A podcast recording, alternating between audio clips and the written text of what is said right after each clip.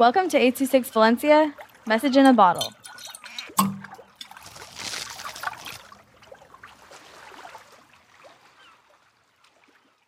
Birrialicious by Mia with 826 Valencia.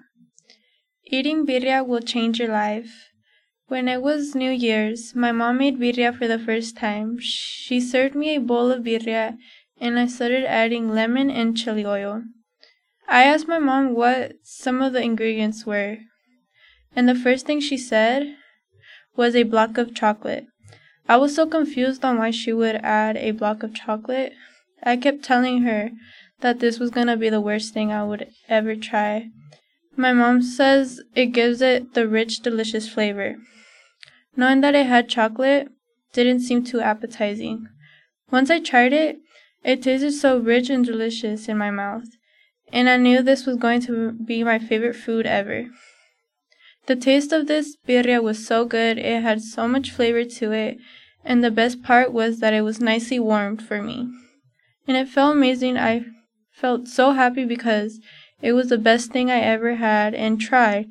I shouldn't have felt confused or judged my mom of what she put in the birria because this was very rude to say because at the end it tasted so delicious and I shouldn't have judged on what she put in my birria.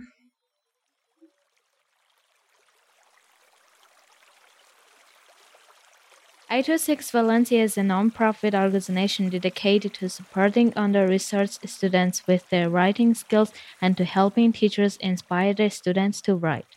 Our services are structured around the understanding that great leaps in learning can happen with one on one attention and that strong writing skills are fundamental to future success. If you want to hear more podcasts or learn more about the organization, visit us at 826valencia.org.